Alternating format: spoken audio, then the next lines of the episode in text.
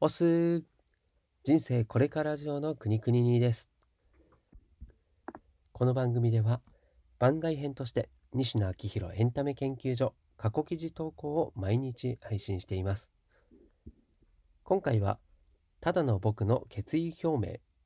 という記事を朗読します。金婚西野昭弘さんが運営するオンラインサロンの記事は過去1年以前のものは基本シェア OK となっています。記事の振り返りやオンラインサロンではどんな記事が毎日投稿されているのか気になっている方に向けて配信をしています。では2020年3月17日投稿記事を朗読いたします。最後までお付き合いください。さて昨日一昨日と戦略じみた話が続いたので今日は戦略もへったくれもないただの僕の決意表明を皆様にお届けしたいと思います。現在今年の年末公開に向けて映画煙突町のプペルの制作広告戦略を進めているのですが先日突然あるスタッフさんから V コンテ上映会はしたくないという声が上がりました。V コンテ上映会というのは映画の絵コンテをつないだ映像かっこボラギノールの CM の CM のようなやつを映画の公開前に全国の映画館で上映するというものです。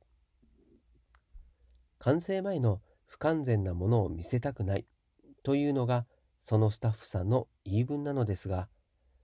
不完全と分かった上で不完全なものを見たい人が集まるイベントなので、そこで評価されるものではないですし、何より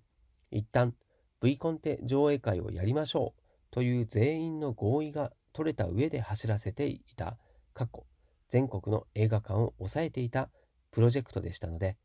広告戦略チームからすると、寝耳に水で大混乱。世にも見事な、あんたもやるって言ったじゃん、です。今更何を言い出すんだ？と声を張り上げるプロデューサーの横で。まあ確かに近年稀に見る理不尽な話だなぁと西野も思うわけですがただ一方でやっぱりやりたくないというクリエイターさんの気持ちは大切にしてあげたくてクリエイターと仕事をするということはそのあたりのへそ曲げも込み込みだなぁと思いました。なんてったって僕自身がやっぱりやめよう芸の国内トップランナーですのであまり強く言えないんです。とはいえ V コンテ上映会用に全国の映画館は抑えています。V コンテ上映会ができなくなって内容を縮小するのは勘に触るので V コンテ以上に面白いものをお届けする必要があります。というわけで、それ用にきちんと BGM を作って、映画煙突町のプペルのストーリーを講談師さながら西野が1時間半喋り倒す会を全都道府県で開催してやることに決めたぞこの野郎幸い僕はめちゃくちゃおしゃべりが上手なので喋り一本で劇場を1時間半沸かせ続けるのはお手の物です。一人で全国を回って喋り倒して宣伝し倒して数年後にお前のわがままのケツを拭いたのは僕だぞ全力で謝れと飲み屋で説教してやります。V コンテが見れないのかとがっかりしなくても大丈夫です。僕の本気の喋りの方が500倍面白いので。船長は何をすべきか。物事が全て計画通りに進むなんてことはなくて時に今回のようなとんでもない理不尽が降りかかってきたりします。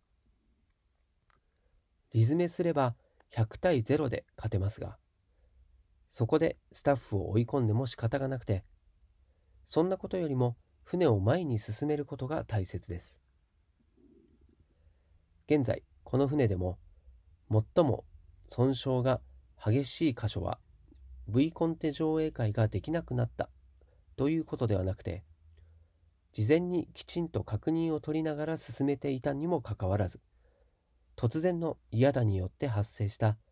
スタッフ間の猜疑心だと思いますこれをどう修復するかが船長の腕の見せ所です。再度スタッフ同士で話し合って握手してもらうというのもありますがそれだとどうもひびが入っている表面部分だけをパテで塗り直しているような感じがして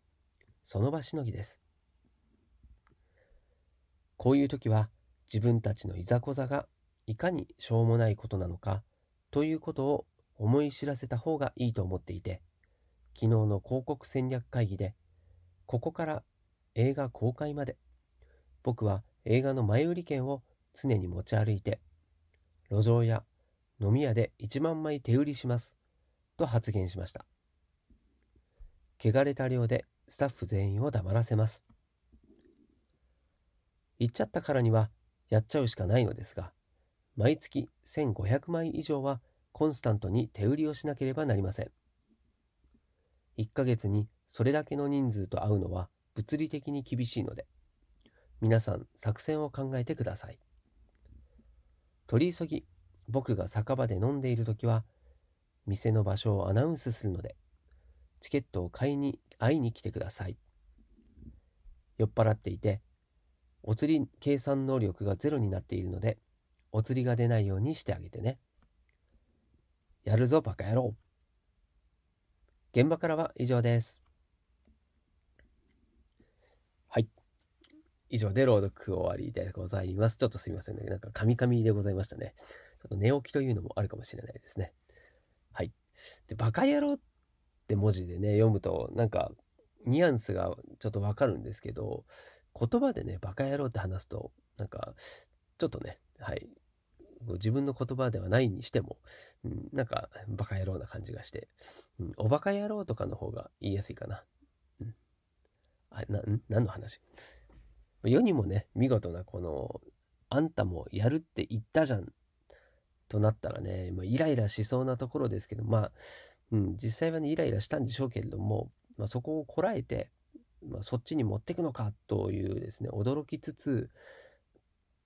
まあ、自分も含めて全体のベクテルベクトルをそっちに向けていくっていうのは、まあ、確かに大事なことだなと感じました、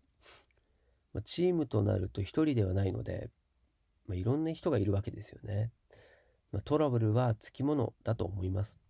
ま、そこにどう対処していくかが、うん、リーダーの腕の見せ所ですし、ま、ずっとうまくいってるならリーダーそのものがね、いなくても、ま、回るわけですよね。まあ、何かあった時に頼りになるやつであるべきですもんね。見習います。はい。では今回も最後までお付き合いいただきましてありがとうございます。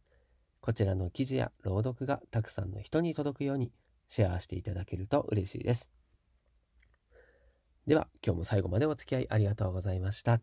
お届けはくにくににでした。したっけね